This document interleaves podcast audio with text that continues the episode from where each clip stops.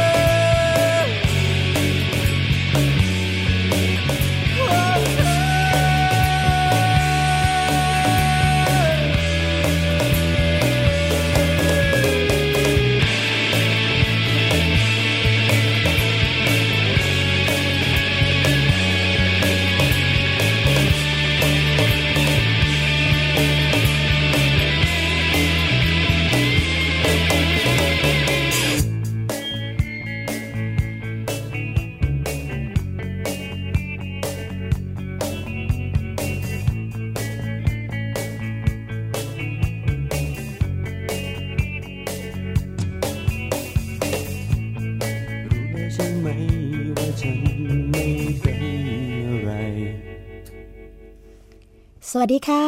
คุณผู้ฟังคะสบายดีกันดีหรือเปล่านะคะ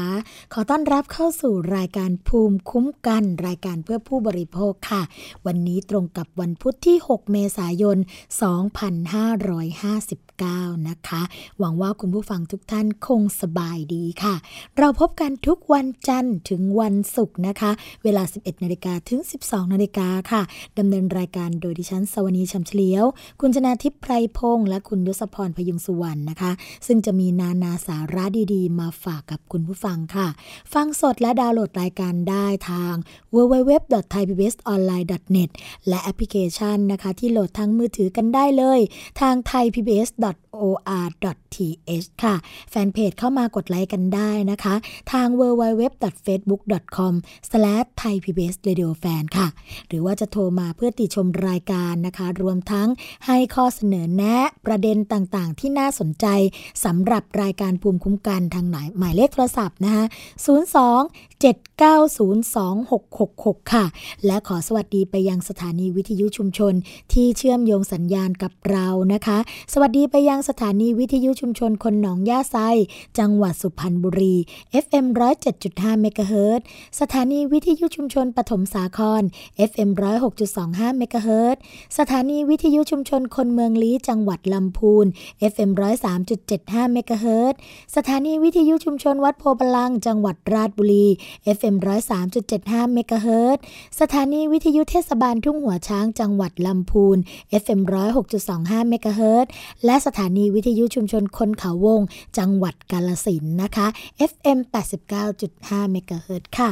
วันนี้นะคะ สวนีก็นำข้อมูลมาฝากคุณผู้ฟังอีกเช่นเคย โดยเฉพาะในเรื่องของสุขภาพนะคะ เรื่องของกระทรวงสาธารณาสุขที่ออกมายืนยันค่ะว่า ในช่วงสงกรานต์ถ้าเกิดมีการเจ็บป่วยฉุกเฉินนะคะ ผู้ป่วยเนี่ยก็ไม่ต้องที่จะสำรองหรือว่าชำระเงินเองนะคะ นอกจากนั้นค่ะในช่วงที่ 2 ของรายการภูมิคุ้มกัน เรายังมีบทสัมภาษณ์นะคะ เราจะมาพูดคุยกันกับคุณพงศพัฒน์หงสุขสวัสดิ์ค่ะ เครือข่ายรุ่นใหม่เพื่อการคุ้มครองผู้บริโภคนะคะ ที่จะมาพูดคุยในเรื่องของการที่เครือข่ายคุ้มครองผู้บริโภคคนรุ่นใหม่เนี่ยออกไปยื่นหนังสือที่กสทช เพื่อที่จะให้ทบทวนนะคะเกี่ยวกับเรื่องของการที่ จ๊สเนี่ยอาจจะมีการหัวประมูล 4G นะคะก็ต้องมีการตรวจสอบแล้วก็เข้าชี้แจงเรื่องทั้งหมดต่อคณะกรรมการนะคะหรือว่าคณะทำงานพิจารณาความเสียหายด้วยค่ะ หรือว่าจะเป็นเรื่องของนะคะอ่า ในส่วนของบอร์ดกสทช ค่ะ ที่มีการตรัสตัดสิทธิ์ทรูนะคะที่จะประมูล 4G ในวันที่ 24 มิถุนายนที่จะถึงนี้ นอกจากนั้นค่ะก็ยังมีข้อมูลดีๆ ประเด็นดีๆ มาฝากคุณผู้ฟังกันเรื่อยๆ อีกเช่นเคยนะคะประเด็นแรกค่ะคุณผู้ฟังเป็นข่าวดีสำหรับผู้บริโภคนะคะ เพราะว่าตอนนี้ค่ะปตทกับบางจากเนี่ยลดน้ำมันทุกชนิดลิตรละ 40 สตางค์ค่ะปตทบางจากนะคะมีการประประกาศลดราคาน้ำมันทุกชนิดค่ะ ลิตรละ 40 สตางค์นะเว้น E85 ซึ่งลดประมาณ 20 สตางค์ค่ะ เมื่อวันที่ 5 เมษายนนะคะ บริษัทปตท และบริษัทบางจากปิโตรเลียมค่ะ ก็ได้มีการประกาศปรับลดราคาขายปลีกน้ำมันทุกชนิดลง 40 สตางค์ต่อลิตรนะคะยกเว้น E85 ค่ะ ซึ่งปรับลดลง 20 สตางค์ต่อลิตร มีผลตั้งแต่วันที่ 6 เมษายนเป็นต้นไปนะคะทั้งนี้ค่ะคุณผู้ฟังคะก็มีการส่งผลให้ราคาขายปลีกในเขตกรุงเทพมหานคร และปริมณฑลเป็นดังนี้ค่ะเบนซิน 95 นะคะ ก็ปรับเป็น 30นะคะ30 บาท 36 สตางค์ต่อลิตรค่ะ แก๊สโซฮอล์95 นะคะ ก็อยู่ที่ 23 บาท 40 สตางค์ต่อลิตรค่ะ แก๊สโซฮอล์91 ก็เป็น 22 บาท 98 สตางค์ต่อลิตรนะคะส่วน E 20ค่ะ ก็เป็น 20 บาท 84 สตางค์ต่อลิตร และ E 85นะคะ เป็น 17 บาท 79 สตางค์ต่อลิตร ส่วนดีเซลค่ะ ก็อยู่ที่ 21 บาท 49 สตางค์ต่อลิตรนะะราคานี้ก็ยังไม่รวมภาษีท้องที่ของแต่ละจังหวัดค่ะ แต่ก็ถือว่าเป็นข่าวดีสำหรับผู้บริโภคนะคะ เพราะว่าหลายคนเนี่ยก็บ่นกันเยอะแยะมากมายว่าช่วงเทศกาลสงกรานต์อาจจะต้องมีการเดินทางไปต่อต่างจังหวัดไปพบนะคะพ่อแม่พี่น้อง ญาติเพื่อนฝูงมิตรสหายต่างๆ แต่ราคาน้ำมันเนี่ยถ้าเกิดไม่ลดลงก็อาจจะทำให้เกิดการสิ้นเปลืองในเรื่องของค่าใช้จ่ายตอนนี้ก็คงสบายใจกันมากขึ้นนะคะ ต่ออีกเรื่องหนึ่งค่ะ เป็นเรื่องของสงกรานเหมือนกันนะคะแต่ว่าเป็นการการันตีของในส่วนของกระทรวงสาธารณาสุขค่ะ ว่ามีการหารือร่วมกันนะคะระหว่างกระทรวงสาธารณาสุข ผู้แทนจากกองทุนหลักประกันสุขภาพแห่งชาติ หรือว่าบัตรทอง กองทุนสวัสดิการข้าราชการนะคะกองทุนประกันสังคม สถาบันการแพทย์ฉุกเฉินแห่งชาติ หรือว่าสพช แล้วก็สมาคมโรงพยาบาลเอกชนค่ะ เกี่ยวกับเรื่องของการปฏิบัติตามนโยบายนะคะเจ็บป่วยฉุกเฉินเข้าได้ทุกที่ค่ะ ดีทุกสิทธิ์นะ จ็บป่วยฉุกเฉินเข้าได้ทุกที่ดีทุกสิทธิ์นะโครงการนี้เนี่ยหลังจากที่มีผ่านมานะแล้วก็มีปัญหาเกี่ยวกับเรื่องของโรงพยาบาลเอกชน เรียกเก็บเงินสำรองจ่ายจากผู้ป่วยฉุกเฉินค่ะ รวมถึงบังคับให้มีการเซ็นรับสภาพหนี้ด้วยนะคะคือว่าเข้าไปรักษาพยาบาล ไม่มีเงินจ่ายก่อนให้เซ็นรับสภาพหนี้กันไปนะคะถ้าเกิดว่าไม่มีการมาจ่ายเงินก็ฟ้องร้องดำเนินคดีกัน ต่อไปในอนาคตซึ่งตรงนี้ค่ะ นายแพทย์ปิยะสกลสกลสัตยาธรนะคะ ซึ่งท่านเป็นรัฐมนตรีว่าการกระทรวงสาธารณาสุขค่ะ ก็มีการกล่าวภายหลังจากการประชุมนะคะว่า ขณะนี้ในส่วนของ 3 กองทุนค่ะ ทั้งบัตร ทอง กรมบัญชีกลาง แล้วก็สำนักงงานประกันสังคมนะคะมีความเห็นตรงกัน เรื่องระบบเบิกจ่ายที่เหมาะสม ตามราคากลางค่ารักษาพยาบาลนะคะ หรือว่าฟรีสเกตดิลค่ะ แต่ในส่วนของโรงพยาบาลนั้นนะคุณผู้ฟังก็ยังมีการตกลงกันใหม่ ในช่วงปลายเดือนเมษายนนี้ค่ะ แต่ในช่วงสงกรานนะคะถ้ามีประชาชนเนี่ยมีปัญหาด้านสุขภาพที่วิกฤตก็สามารถเข้ารับรักษาได้ในโรงพยาบาลทุกแห่งค่ะ โดยดำเนินการตามแนวทางที่เคยปฏิบัติมานะคะก็ยืนยันว่าจะไม่มีการเรียกเก็บเงินผู้ป่วยเด็ดขาดในช่วง 72 ชั่วโมง ก่อนทำการส่งต่อไปยังโรงพยาบาลตามสิทธิ์ของผู้ป่วยแต่ละคนค่ะ หลังจากนี้นะคะในส่วนของนายกสมาคมโรงพยาบาลเอกชน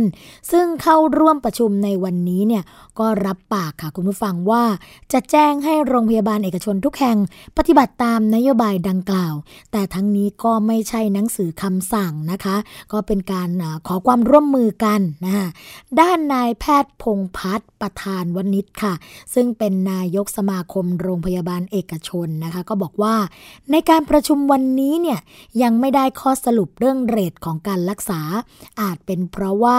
มีระยะเวลาในการทำสั้นค่ะ โดยไม่มีจุดลงตัวนะคะ เพราะว่าการออกมาอย่างนี้เนี่ยก็จะไปกระทบกับเสรีภาพด้านอื่นๆ ค่ะ เช่นเรื่องการทำประกันชีวิต ชาวต่างชาตินะคะ อันนี้ก็เป็นตัวอย่างเฉย ๆ ซึ่งดังนั้นเนี่ยก็ต้องมีการออกแบบควบคู่กันไปค่ะ ไม่ต้องรีบร้อนนะคะ อย่างไรก็ตามค่ะ โรงพยาบาลเอกชนก็ยินดีให้ความร่วมมือ ถึงแม้ว่าจะไม่ได้รับกำไรเขาบอกมาแบบนี้นะคะ แต่ก็ต้องไม่ให้เข้าเนื้อค่ะ ซึ่งเบื้องต้นเนี่ยก็ได้แจ้งผ่านช่องทางการสื่อสาร กับเครือข่ายโรงพยาบาลเอกชนได้ทราบแล้วว่ากรณีเจ็บป่วยฉุกเฉินเรื่องของการวิกฤตในช่วงสงกรานนั้นเนี่ยต้องไม่เก็บเงินมัดจำจากผู้ป่วยค่ะ ดังนั้นผู้ที่ไม่มีเงินนะคะ คุณผู้ฟังก็ไม่ต้องจ่ายมัดจำแต่ถ้าเกิดใครพอที่จะมีฐานะเขาก็บอกว่าก็อยากที่จะให้จ่ายนะคะ เพราะว่าจะได้ไม่เป็นการ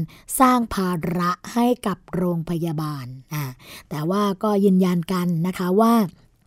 ไม่จ่ายก็ไม่เป็นไรนะคะ ไม่ใช่ไม่เป็นไร คือไม่ต้องจ่ายนะคะเรื่องของการสำรองฉุกเฉินที่มีการรักษาพยาบาลค่ะ ส่วนอีกเรื่องหนึ่งต่อเนื่องกันนะคะ ก็เป็น EMS ค่ะคุณผู้ฟังอ่าซึ่งเป็นหน่วยฉุกเฉินนะคะ ก็คือ EMS 1669แอป ช่วยฉุกเฉินเรียกรถพยาบาลผ่านมือถือค่ะ วันนี้นะคะคุณผู้ฟังคะคนไทยส่วนใหญ่เนี่ยก็หันมาใช้สมาร์ทโฟนกันมากขึ้น เพราะว่ามีความสะดวกสบายนะคะ แล้วก็ง่ายต่อการติดตามข้อมูลข่าวสารต่างๆ ซึ่งก็มีหลายครั้งค่ะ ที่สามารถใช้กระแสในโซเชียลมีเดียผ่านสมาร์ทโฟน เพื่อว่าจะพลิกสถานการณ์ที่เลวร้ายนะคะ ให้กลายเป็นเรื่องดีค่ะ อาทิเรื่องของการตามตัวคนร้ายได้อย่างทันท่ท่วงที การช่วยเหลือฉุกเฉินเมื่อมีเหตุการณ์เป็นต้นนะคะ และที่สำคัญค่ะคุณผู้ฟังคะสมาร์ทโฟนยังมีแอปพลิเคชัน แล้วก็บริการต่างๆ ที่อำนวยความสะดวกให้กับผู้ใช้ด้วย และก็ด้วยเหตุนี้เองค่ะ ก็ทำให้สถาบันการแพทย์ฉุกเฉินแห่งชาตินะคะหรือว่าสอพอชอเนี่ยก็คิดค้นแล้วก็พัฒนาแอปพลิเคชัน ในเรื่องของแพทย์ฉุกเฉินขึ้นค่ะ โดยนายแพทย์อนุชาเศรษฐเสถียรนะคะ ท่านเป็นเลขาธิการสพชค่ะ ก็บอกว่า สพชได้พัฒนาแอปพลิเคชันชื่อ EMS 1669 ค่ะ ซึ่งเมื่อเกิดเหตุเจ็บป่วยฉุกเฉินนะคะผู้ป่วยก็สามารถเรียกรถพยาบาลได้อย่างทันท่วงทีค่ะ เหมือนกับการแจ้งเหตุเจ็บป่วยฉุกเฉิน ผ่านโทรศัพท์สายด่วน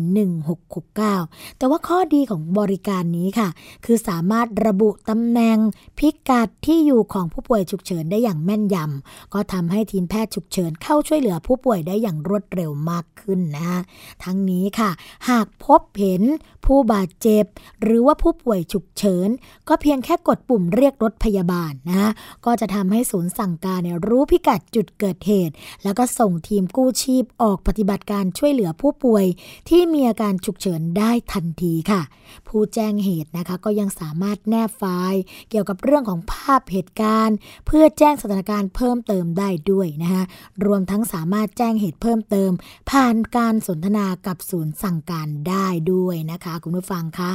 นอกจากนี้ค่ะ แอปพลิเคชัน EMS 1669 ก็ยังมีคำแนะนำในเรื่องของการปฏิบัติตัวเมื่อเกิดเหตุฉุกเฉิน เช่นแนวทางเรื่องการช่วยเหลือผู้ป่วยนะคะ ที่บาดเจ็บที่ศีรษะ ได้รับสารเคมี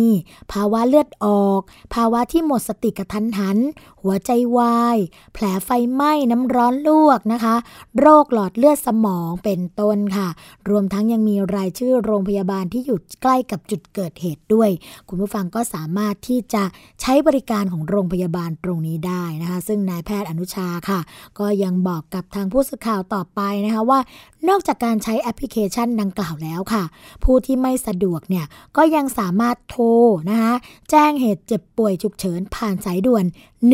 1669 ได้เหมือนเดิมอีกด้วย ซึ่งผลประโยชน์ของการโทรนะคะ ที่แจ้งส่วนของสายด่วน 1669 แล้วก็ผ่านแอปพลิเคชันเนี่ยก็จะทำให้ผู้ป่วยฉุกเฉิน ได้รับการดูแลที่ได้มาตรฐาน เพราะว่ามีเครื่องมืออุปกรณ์ทางการแพทย์นะคะ ในรถที่ได้รับการรับรองมาตรฐานค่ะ และเจ้าหน้าที่ทุกคนเนี่ยก็มีความพร้อมแล้วก็เชี่ยวชาญ ในเรื่องการให้ความช่วยเหลือตลอด 24 ชั่วโมง ซึ่งก็ทำให้ลดการบาดเจ็บนะคะ อีกทั้งยังมีการประสานงานค่ะ ที่ครอบคลุมทั้งด้านการจราจร ด้านโรงพยาบาล และที่สำคัญที่สุดนะคะก็คือเรื่องของการให้บริการฟรีตลอด 24 ชั่วโมงนั่นเองค่ะ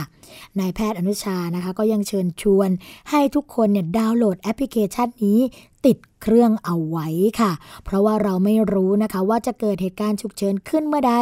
โดยแอปพลิเคชันนี้เนี่ยสามารถใช้ทั้งระบบ Android แล้วก็ iOS ค่ะ แล้วก็เมื่อดาวน์โหลดแล้วนะคะ ก็ควรไปกรอกข้อมูลส่วนตัว ทั้งชื่อนามสกุลเบอร์โทรศัพท์ติดต่อ โรคประจำตัว ยาที่แพ้นะคะเตรียมเอาไว้ด้วย ซึ่งจะทำให้แพทย์ค่ะ ทราบข้อมูลของผู้ป่วยโดยไม่ต้องเสียเวลาสอบถามจากญาติหรือผู้ใกล้ชิดนั่นเองค่ะ ซึ่งก็จะทำให้การช่วยเหลือเนี่ยมีความรวดเร็วมากยิ่งขึ้นไปอีกค่ะ เพราะว่าทุกวินาทีนะคะ หากช่วยเหลือได้เร็วขึ้น นั่นก็หมายถึงโอกาสรอดชีวิตที่เพิ่มมากขึ้นด้วยค่ะ นี่ก็เป็นข้อมูลนะคะที่ในส่วนของสพชหรือว่า -19 มีการดำเนินการเกี่ยวกับเรื่องนี้นะคะคุณผู้ฟังคะส่วนอีกเรื่องหนึ่งค่ะ คุณผู้ฟังเป็นกรณีที่ทางเครือข่ายลดอุบัติเหตุนะคะ ตอนนี้เนี่ยก็เร่งประชาสัมพันธ์ค่ะ เกี่ยวกับเรื่องของ การเดินสายนะคะรณรงค์ลดความเร็ว ลดความเสี่ยงค่ะ นายนายพรหมมินกันทิยะนะคะ ผู้อำนวยการสำนักงานเครือข่ายลดอุบัติเหตุ หรือว่าสคอค่ะ ก็มีการเปิดเผยนะคะว่า เทศกาลสงกรานต์ปี 2559 ช่วง 7 วันค่ะ เขาเริ่มตั้งแต่วันที่ 11 จนถึงวันที่ 17 เมษายน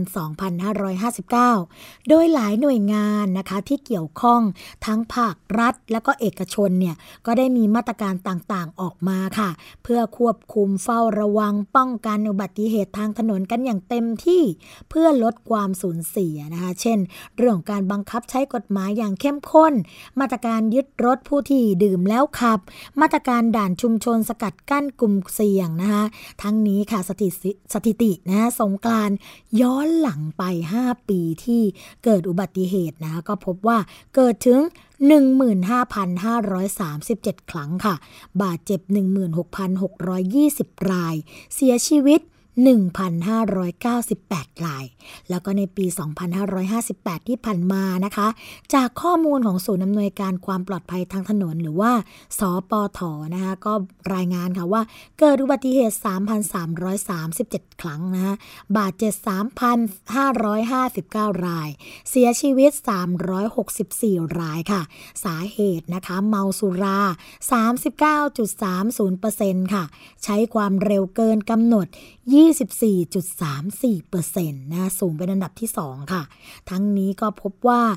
76%ของอุบัติเหตุบนทางหลวงเกิดจากการขับเร็วนะคะแล้วก็ 2 เขตเมืองนะ ก็ที่บอกว่าไม่เกิน 90 กิโลเมตรต่อชั่วโมงเนี่ยก็ขับด้วยความเร็วที่มากกว่านั้นนะคะ แต่ถ้าเกิดเป็นเขตเมืองเนี่ยเขาบอกว่า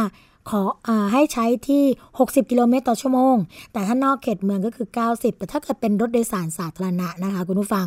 ในเขตเมืองเขาให้ใช้ที่ไม่เกิน 60 กิโลเมตร แต่ถ้านอกเขตเมืองก็คือไม่เกิน 80 กิโลเมตรต่อชั่วโมงนะอันนี้ถ้าเกิดรถส่วนตัวรถส่วนบุคคลกับรถโดยสารจะต่างกันตรงนี้ค่ะ ซึ่งการขับด้วยความเร็วดังกล่าวนะคะหากเกิดอุบัติเหตุเนี่ยก็สามารถช่วยลดการบาดเจ็บ การตายการพิการได้เกินครึ่งค่ะและผลต่างนะคะ เรื่องของการใช้ความเร็วในนอกเขตเมืองที่ขับเร็วที่ 90 กิโลเมตรต่อชั่วโมงกับ 120 กิโลเมตรต่อชั่วโมงนะคะระยะทาง 30 กิโลเมตรเท่ากันค่ะ จะถึงที่หมายต่างกันเพียง 5 นาทีเท่านั้น แต่มีโอกาสรอดชีวิตสูงถึง 3-4 เท่าของการเกิดอุบัติเหตุนะคะ ซึ่งนายพรหมินเนี่ยก็ยังบอกว่านอกจากนี้ค่ะ มาตรการควบคุมการสกัดกั้นที่ได้ผลดีที่ที่สุดเนี่ยก็คือการตั้งด่านชุมชนนะคะเพื่อที่จะเป็นจุดตรวจหรือว่าจุดสกัดกั้นบนท้องถนนค่ะอบตหมู่บ้านนะคะ เพื่อสกัดกลุ่มเสี่ยงแล้วก็ลดพฤติกรรมเสี่ยงของการเกิดอุบัติเหตุ เป็นการป้องปรามนะคะ เรื่องของการควบคุมการดื่มเครื่องดื่มแอลกอฮอล์การขับรถเร็ว การไม่สวมหมวกนิรภัย แล้วก็วินัยจราจรต่างๆ ค่ะ ขณะเดียวกันนะคะคุณผู้ฟังคะหลายจังหวัดเนี่ยก็ได้มีการประกาศกำหนดพื้นที่เล่นน้ำปลอดภัย แล้วก็ปลอดเครื่องดื่มแอลกอฮอล์ทุกชนิด ซึ่งก็ได้มีการประกาศจากสำนักนายกรัฐมนตรีนะคะ เรื่องการกำหนดสถานที่ หรือบริเวณห้ามขายเครื่องดื่มแอลกอฮอล์บนทางนะคะเช่น ถนน ไหลทางทางเท้าอันนี้ห้ามเลย หากฝ่าฝืนค่ะ ก็จะมีโทษจำคุกไม่เกิน 6 เดือน หรือว่าปรับไม่เกิน 10,000 บาทนะคะ รวมทั้งกฎหมายการปฏิเสธการเป่าเท่ากับเมาแล้วขับ อ่า อันนี้ก็มีโทษปรับนะคะ 10,000ถึง20,000 บาท แล้วก็จำคุกไม่เกิน 1 ปี หรือทั้งจำทั้งปรับค่ะ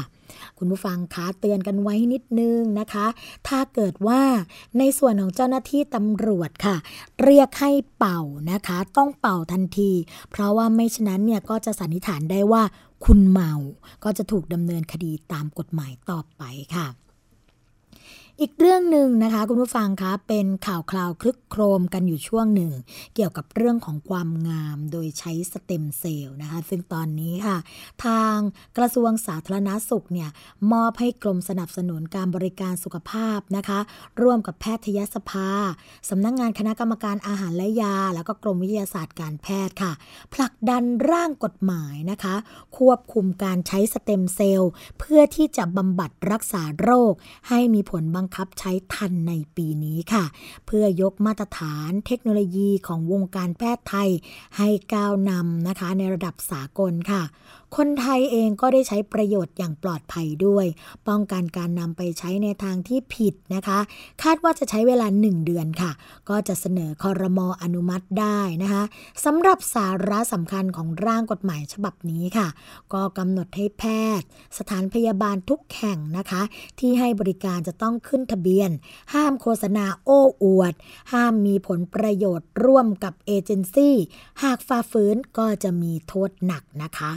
นาวากาศตรีนายแพทย์บุญเรืองไตรเรืองวรวัตรค่ะ อธิบดีกรมสนับสนุนบริการสุขภาพนะคะ ก็ได้ให้สัมภาษณ์ ว่าศาสตราจารย์คลินิกเกียรติคุณ นายแพทย์ปิยะสกลสกลสัตยาธรซึ่งเป็นรัฐมนตรีว่าการกระทรวงสาธารณสุขนะคะ ก็ได้มอบหมายให้กรมสนับสนุนบริการสุขภาพ ร่วมกับหน่วยงานที่เกี่ยวข้องได้แก่แพทยสภาสำนักงงานคณะกรรมการอาหารและยา หรือว่าออยนะคะแล้วก็กรมวิทยาศาสตร์การแพทย์ดำเนินการจัดทำกฎหมายควบคุมบำบัดรักษาด้วยสเต็มเซลล์ในประเทศไทย ให้มีผลบังคับนะคะ โดยเร็วให้ทันในปี 2559 ค่ะ เพื่อสนับสนุนความก้าวหน้าของวงการแพทย์ไทย ให้ก้าวหน้าก้าวนำในระดับสากล เป็นประโยชน์กับประชาชนไทยค่ะ ที่จะได้รับการบริการด้วยวิธีการที่ทันสมัย ด้วยการใช้สเต็มเซลล์เป็นการนำเอาเซลล์ของมนุษย์นะคะที่มีชีวิตเนี่ยมาใช้ในกระบวนการดูแลรักษาบำบัด บำเทานะคะแล้วก็ป้องกันโรค หรือสภาวะเสื่อมชราของร่างกายมนุษย์ อย่างมีประสิทธิภาพ มีมาตรฐานแล้วก็ปลอดภัยด้วยนะคะ วิธีการนี้ค่ะคุณผู้ฟังคะกำลังเป็นกระแสที่ได้รับความนิยมอย่างมาก และที่ผ่านมาเนี่ยวงการแพทย์ไทยนะคะ ก็มีการพัฒนาเรื่อยมาค่ะ จนสามารถใช้บำบัดรักษาโรคในระบบโลหิตได้แล้ว แล้วก็จะขยายผลเพื่อรักษาโรคอื่นๆ อีกด้วยนะซึ่งจะต้องดำเนินการานด้วยความรอบคอบ แล้วก็ที่ผ่านมาเนี่ยประเทศไทยก็ยังไม่มีระบบควบคุมกำกับการใช้เซลล์บำบัด ตามแบบสากลนะจึงต้องผลักดันให้มีกฎหมายควบคุมเป็นการเฉพาะค่ะ แล้วก็เพื่อประโยชน์ในการพัฒนาเทคโนโลยีทางด้านการแพทย์ของไทย ป้องกันนำไปใช้ในทางที่ไม่ถูกต้องนะคะ นาวากาศตรีนายแพทย์บุญเรืองก็ยังบอกว่า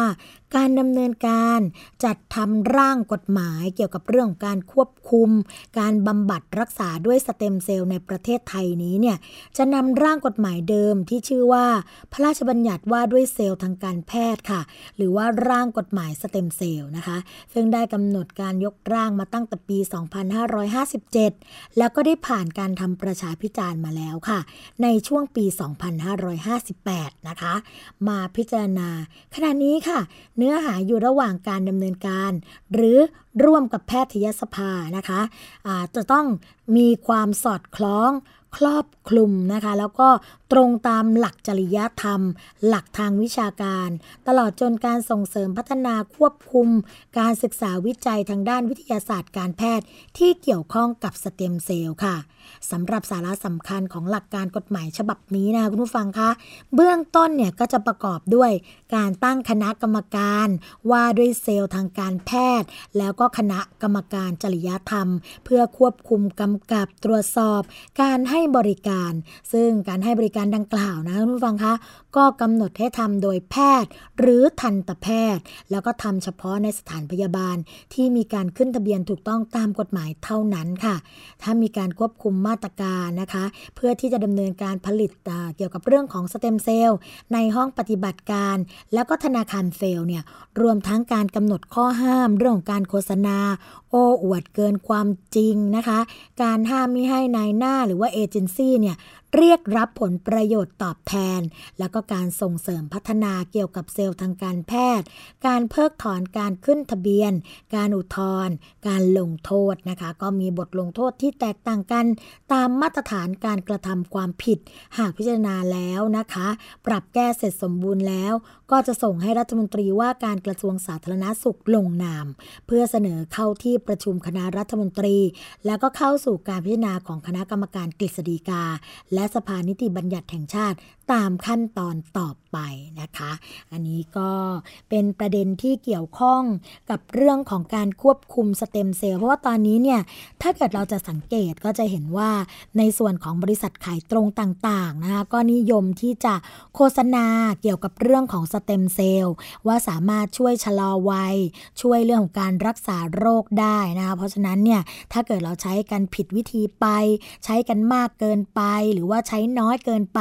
ไม่ได้ตามสัดส่วนเนี่ยก็จะไม่ได้รับในเรื่องของการรักษาหรือว่าประสิทธิภาพอย่างเต็มที่นะคะ ช่วงแรกค่ะของรายการภูมิคุ้มกันนะคะดำเนินการมา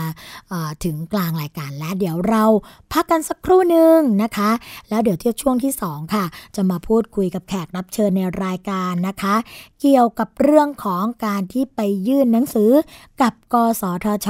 เพื่อให้กสทชเนี่ยทำการตรวจสอบเรื่องการหัวประมูลนะคะ เรื่องราวจะเป็นอย่างไร มาติดตามกันในช่วงที่ 2 ของรายการภูมิคุ้มกันค่ะ เกราะป้องกันเพื่อการเป็นผู้บริโภคที่ฉลาดซื้อ และฉลาดใช้ ในรายการ ภูมิคุ้มกัน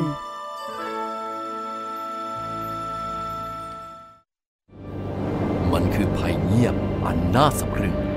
ซึ่งคนไทยทุกคนควรรับรู้ ทุกวันนี้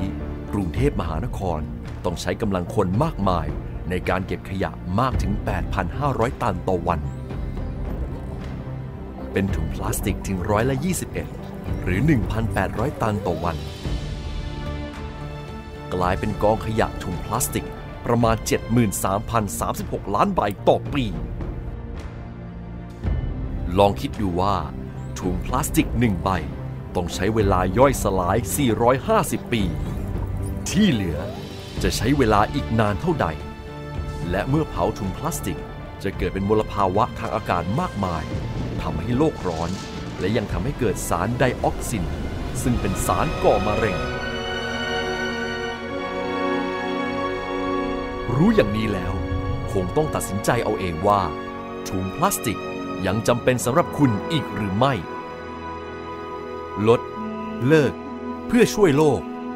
ไทย PBS ชวนคนไทยลดใช้ถุงพลาสติก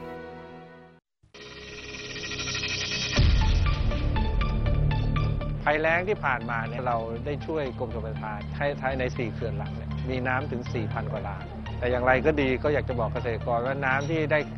ได้บริหารจัดการที่เหลือมาเนี่ยไม่ใช่เกษตรกรจะไปใช้ได้หมดนะครับ ก็อยากจะฝากไว้ว่า ถ้าเรามีน้ำต้นทุนอยู่น้อยเนี่ยเราก็จะทำนาปีเนี่ยไม่ได้ตามแผน คือขณะนี้ไม่ว่าจะเป็นกรมฝนหลวง กรมชลประทาน กรมส่งเสริมการเกษตร กรมวิชาการเกษตรเนี่ยก็ต้องแนะนำ ปกติเราส่งน้ำตามความต้องการของเกษตรกร แต่ต่อไปเราจะส่งน้ำตามปริมาณน้ำที่เรามีอยู่ก็คืออุปทานนะว่าเรามีเท่านี้เกษตรกรก็ต้องวางแผนปลูกพืชให้เหมาะสม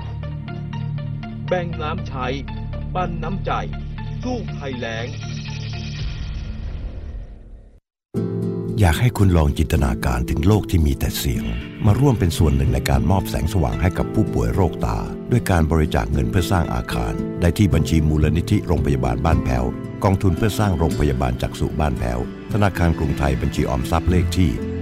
745ขีด0ขีด33316ขีด3สอบถามเพิ่มเติมโทร 034419595 โรงพยาบาลจักษุบ้านแพ้วโรงพยาบาลตาแห่งแรกที่ประชาชนร่วมกันสร้าง เกราะป้องกัน เพื่อการเป็นผู้บริโภคที่ฉลาดซื้อ และฉลาดใช้ ในรายการ ภูมิคุ้มกันเก็บอารมณ์เก็บเอาเรื่องราวนั้นทิ้งไปเก็บเอาแรงที่จะใช้รักใครไว้กับตัวเอง ดีกว่าเอาไปเสียน้ำตา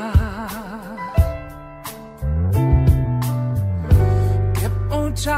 เก็บเอารักที่ให้เขาไป เก็บเอาความตั้งใจและฝันที่เคยวาดไว้กับเขา เก็บคืนมาอย่าเปลืองหัวใจฝืน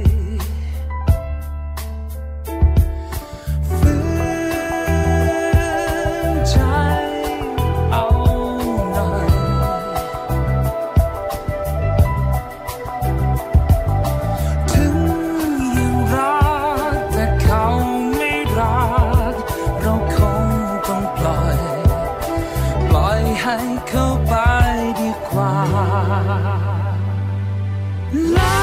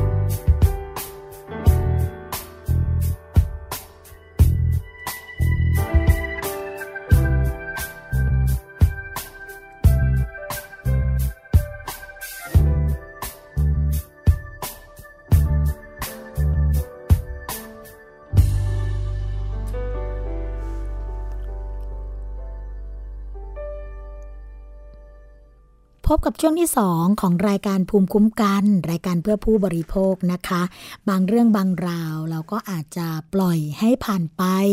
แล้วทุกอย่างก็จะดีในไม่ช้า แต่บางเรื่องบางราวค่ะ ก็คงจะปล่อยไปไม่ได้ โดยเฉพาะในเรื่องที่เกี่ยวข้องกับการละเมิดสิทธิ์นะคะของผู้บริโภค รวมทั้งการที่จะทำให้ผู้บริโภคเนี่ยเกิดความเสียหายนะคะโดยในส่วนนี้ค่ะ ก็มีเครือข่ายผู้บริโภคนะคะ โดยเขาาใช้ชื่อกันว่า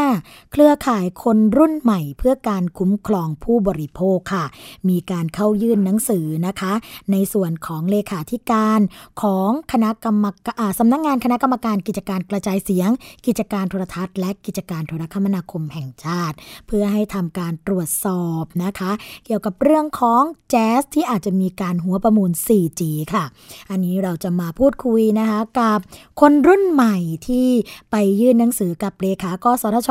เพื่อให้ทำการตรวจสอบในครั้งนี้ค่ะ คุณพงศพัฒน์นะคะ หงสุขสวัสดิ์ค่ะ เครือข่ายคนรุ่นใหม่เพื่อการคุ้มครองผู้บริโภค ตอนนี้อยู่ในสายกับเราเรียบร้อยแล้วนะคะ สวัสดีค่ะ คุณพงศพัฒน์ค่ะสวัสดีครับค่ะ สวัสดีค่ะ เป็นอย่างไรกันบ้างคะเห็นบอกว่าเอ่อมีการไปยื่นหนังสือกับเลขากสทช ให้ทำการตรวจสอบ เรื่องราวเป็นยังไงต้นสายปลายเหตุเป็นยังไงคะเรื่องนี้ ก็เรื่องนี้ก็มันมีปัญหาอ่าเรื่องหลังจากที่แจ๊ดได้ชนะการประมูลคลื่น 900 ไปแล้วใช่ไหมค่ะ แต่ทีนี้ว่าอ่าแจ๊ดก็ไม่สามารถที่จะไปจ่ายชำระค่าอ่าการประมูลในครั้งนี้กับกสทชได้ ก็คือไม่ไปชำระเงินค่าใบอนุญาตใช่งวดครับแรกนะคะ ค่ะ ใช่ครับค่ะซึ่งอ่า การที่ไม่แจ๊ดไม่ไปชำระอ่าค่าใช้จ่ายในครั้งเนี้ยค่ะมันก็ส่งผลให้กับอ่าผู้บริโภคอ่าบางส่วนที่ใช้บริการคลื่น 900 อยู่ค่ะเนื่องจากว่าอ่าบริษัทของ AF เนี่ยหมดอาอายุที่ขยายการสัมปทานคลื่นค่ะ900 ไปแล้วเนี่ยอือหืออ่าประมาณ 7 ล้านกว่ากว่ารายเนี่ยก็ค่ะยังอ่าที่ยังตกค้างค่ะเพราะว่า ก็จะมีกลุ่มคนด้วยกันสองสองกลุ่มที่ได้รับผลกระทบก็คือกลุ่มอือฮึแรก จะจะได้รับผลกระทบหนักก็คือในเรื่องของว่ายังไม่ได้ย้ายจากอ่าระบบ 2G ไปสู่ 3G ค่ะนะครับเอ่อซึ่งคนกลุ่มเนี้ยถ้าหากว่าหลังจากวันที่ 15 เมษายนไปแล้วเนี่ยค่ะถ้ายังไม่ได้ไปย้ายก็จะไม่สามารถใช้ บริอ่าใช้ซิมเดิมได้และอืมและเบอร์เดิมได้เลยค่ะ นะครับ ค่ะ แต่ว่าถ้ากลุ่มที่สองเนี่ยก็คือว่าพอคือกลุ่มที่ย้ายไปแล้วก็จริง แต่ว่ายังใช้เครื่องเดิม ค่ะ ก็คือเครื่องยังเป็นระบบ 2G ที่ยังไม่ได้ผ่านการอ่าอ่ายังไงอะก็คือว่าไม่ไม่รองรับระบบ ค่ะ 3G อะครับ ก็คือเป็นก็จะเครื่องเก่าเครื่องเดิมเบอร์เดิม แล้วก็ใช่ครับ ไม่รองรับระบบ 3G เลยนะคะใช่ค่ะครับค่ะกลุ่มนี้ก็จะไม่สามารถใช้งานได้เหมือนกันอืมพอหลังจากวันที่ 15 ไปแล้วค่ะนะครับค่ะอ่ามันก็จะเข้าสู่ภาวะซิมดับ แต่กลุ่มนี้จะโชคดีกว่ากลุ่มแรกตรงที่ว่าอ่าก็แค่ไปเปลี่ยนเครื่องใหม่ค่ะหรือถ้าเครื่องใหม่ขนาดซิมไม่สไม่สามารถใส่ได้ ก็ต้องไปติดต่อกับศูนย์บริการอืมเพื่อขออาซิมใหม่แต่ใช้เบอร์เดิมได้อยู่ค่ะ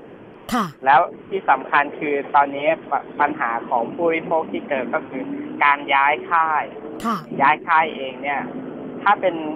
อ่าย้ายจากระบบ 2G ไปสู่ 3G แต่อยู่ค่ายเดิมเนี่ยค่ะก็ไม่ค่อยมีปัญหาอะไรก็คือ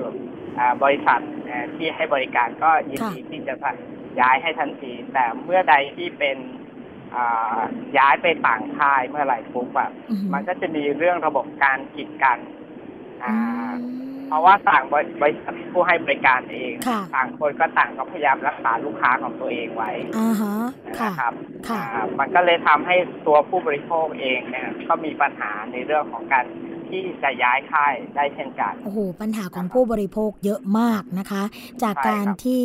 ทางบริษัท Jazz Mobile Broadband เนี่ยเข้าไปแล้วก็ไม่จะมาชำระเงินค่าใบอนุญาตงวดแรก แล้วก็มีการไม่วางหนังสือค้ำประกันจากสถาบันการเงินด้วยใช่ไหมคะ ทีนี้ใช่ครับข้อเสนอล่ะคะ ข้อเสนอของเครือข่ายคนรุ่นใหม่เพื่อการคุ้มครองผู้บริโภคเนี่ยมีข้อเสนอต่อกสทชกี่ข้ออะไรบ้างคะ ก็เราก็เสนอสองข้อใหญ่ๆค่ะเลยนะครับค่ะซึ่งเราเราก็แค่อยากให้กสทชเนี่ยอือฮึอ่าตรวจสอบแจ๊สในว่าอ่าที่แจ๊สเข้ามาประมูลครั้งเนี้ยจงใจหรือเปล่าค่ะเพราะว่าอ่าคือในการประมูลแต่ละครั้งเนี่ย คือกกสทชเองเนี่ยก็น่าจะมีการตรวจสอบในเบื้องต้นว่าคนที่เข้าประมูลน่ะมีแผน ธุรกิจที่จะให้บริการเรื่องนี้ค่ะเอ่ออย่างไรบ้างนะคก็รับคือแจ๊ดเนี่ยจริงจังแค่ไหนนะคะใช่ที่จะครับเข้าประมูลหรือว่าจริง ๆ แล้วเนี่ยเข้ามาประมูลโดยที่ไม่มีแผนอะไรเลยใช่ไหมคะคุณมูลสภาใช่ครับค่ะซึ่งซึ่งพอพอพอมาประมูลแล้วตัวเองได้ขึ้นมา แล้วตัวเองไม่เห็นเห็นว่าไม่สามารถจ่ายอะไรได้อะไรเงี้ยซึ่งมันมันก็อ่ามันก็แปลกๆเนี่ยครับอือหือก็คืออ่า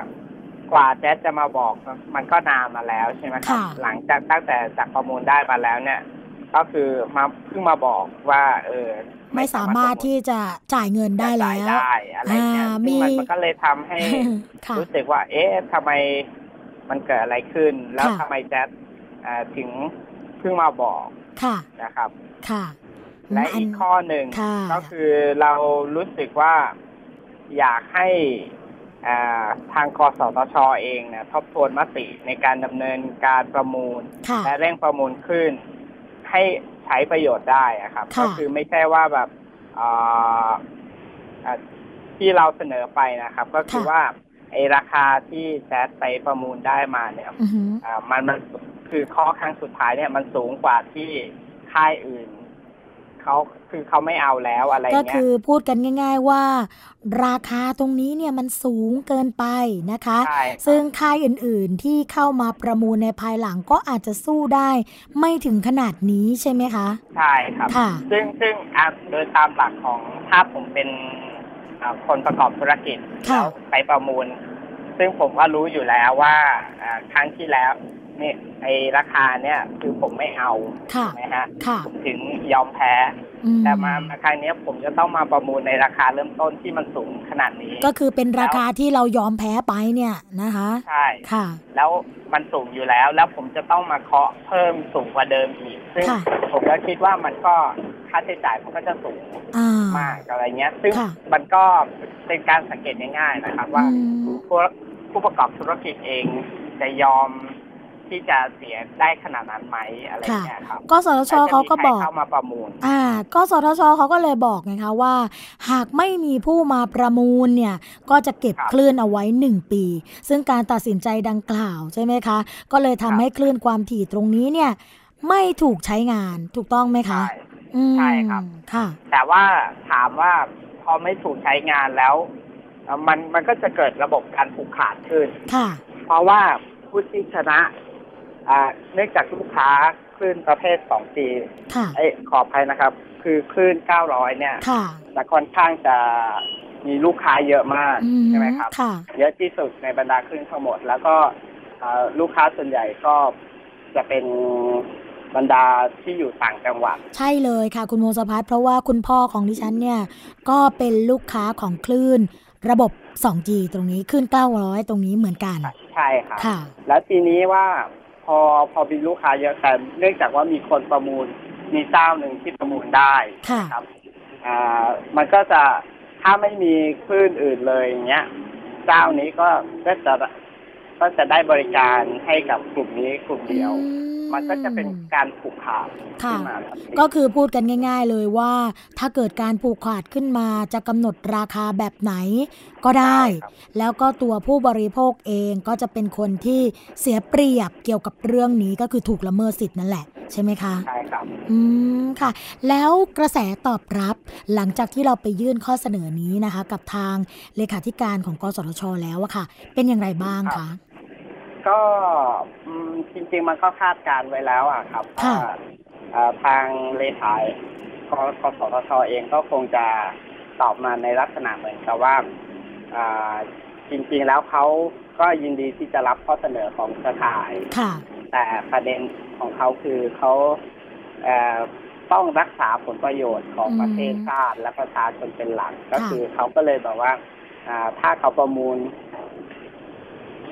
ค่ะ ก็คือถ้าเขาประมูลไม่สามารถย้อนกลับไปเริ่มประมูลในราคาเริ่มต้น จากครั้งที่แล้วแต่ว่าจะต้องประมูลในราคาที่อยู่ที่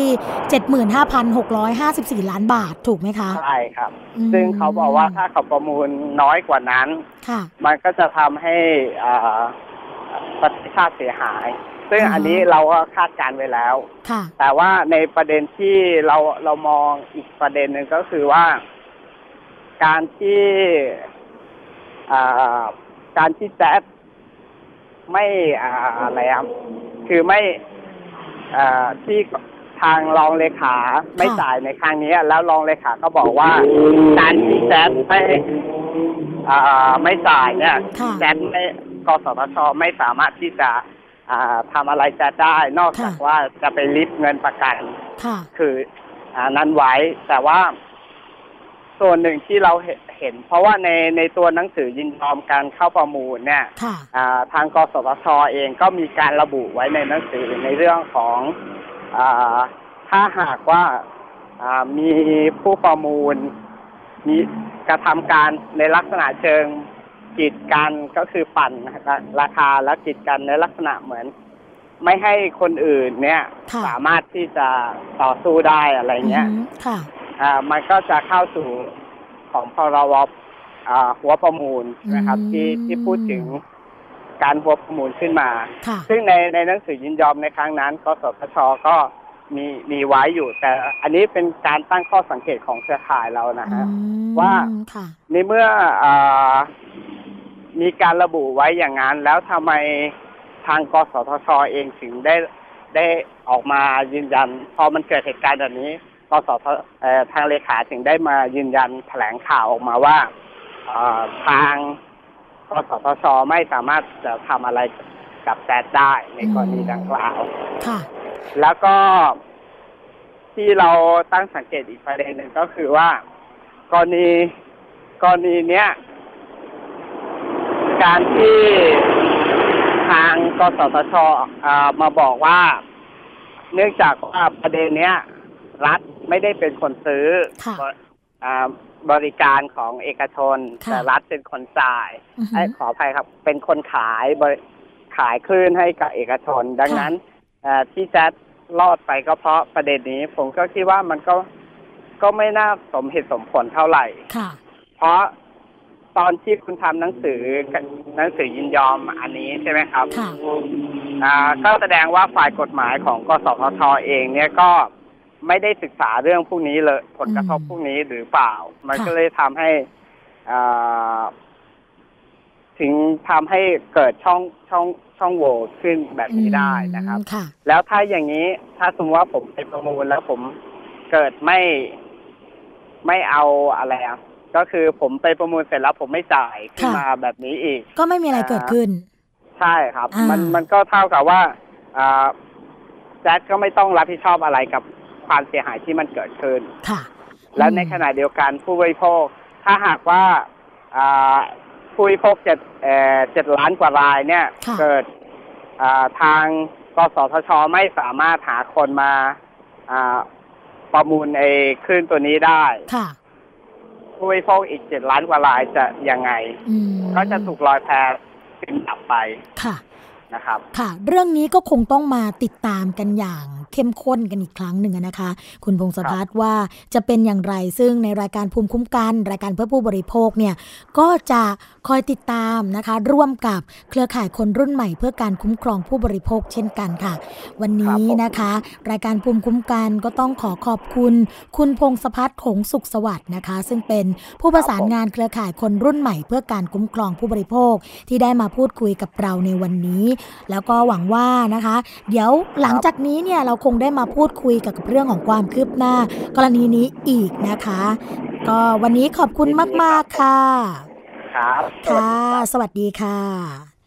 ก็เป็นข้อมูลดีๆนะคะของเครือข่ายผู้บริโภคที่นำมาแลกเปลี่ยนกันในวันนี้ ซึ่งในส่วนของเลขาธิการค่ะของกสทชเองเนี่ยหลังจากที่ได้รับหนังสือจากตัวของเครือข่ายผู้บริโภคไปแล้วนะคะก็บอกว่าตัวกสทช กับรัฐบาลเนี่ยมีความเห็นตรงกันที่จะพิจารณาถึงผลประโยชน์ของรัฐ และก็ประชาชนเป็นประโยชน์สูงสุด หากส่วนที่ไม่มีผู้สนใจเข้าร่วมประมูลนะคะเพราะว่าเห็นราคาสูงเกินไปเนี่ยกสทช ก็ได้เตรียมแนวทางแก้ไขปัญหาเอาไว้แล้ว แต่ยังไม่สามารถเปิดเผยได้ในขณะนี้ค่ะ ก็ไม่แน่ใจว่าจะเปิดเผยได้ในตอนไหนนะคะคงต้องมาลุ้นกันค่ะว่า วันที่ 24 มิถุนายนนี้ค่ะ จะมีผู้เข้าร่วมประมูลหรือไม่อย่างไร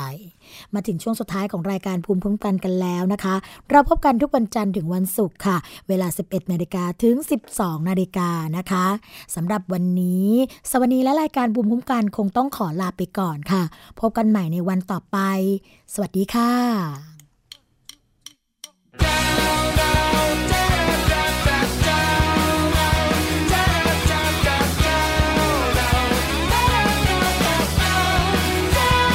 แต่ก่อนก็ตัวคนเดียว เดี๋ยวนี้ก็ตัวคนเดียว ความสุขไม่เคยแห้งเดียว สนุกได้ตัวคนเดียว แต่ก่อนก็ตัวคนเดียว เดี๋ยวนี้ก็ตัวคนเดียว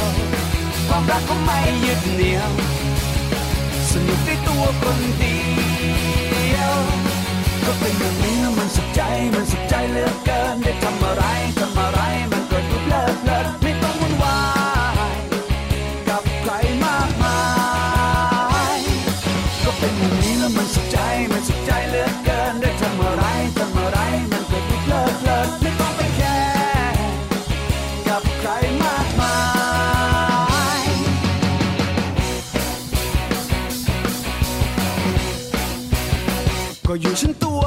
เดียว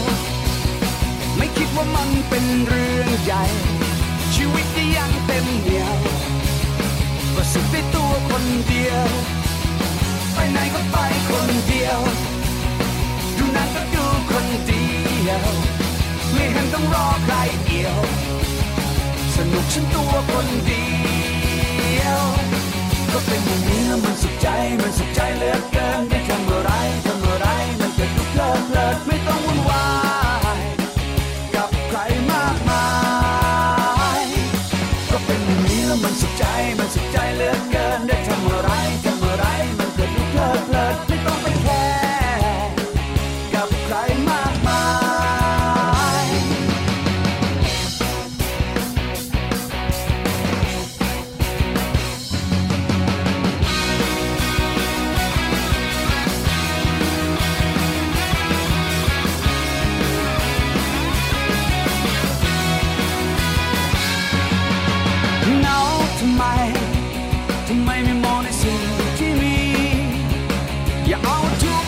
สุขไปผูกกับใจใครเขาให้ยิ้มคนเดียว ก็ทำให้ใจมันโล่งสบาย ก็แค่เหงาบ้างไรบ้างปนปนเปกันไปยิ่งสบายยิ่งสบายยิ่งสบายสบาย ก็ยังสบายยังสบายมันก็ยังสบาย ก็ยิ่งสบายยิ่งสบายยิ่งสบายสบาย ก็ยังสบายยังสบายมันก็ยังสบาย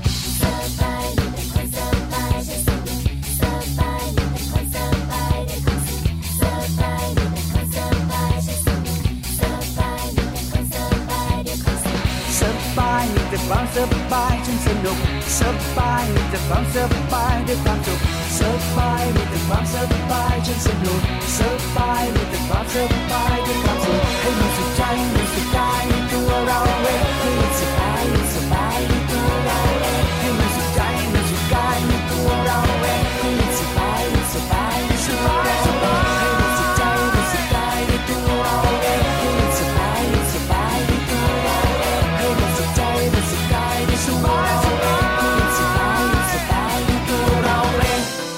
ป้องกัน เพื่อการเป็นผู้บริโภคที่ฉลาดซื้อ และฉลาดใช้ ในรายการ ภูมิคุ้มกัน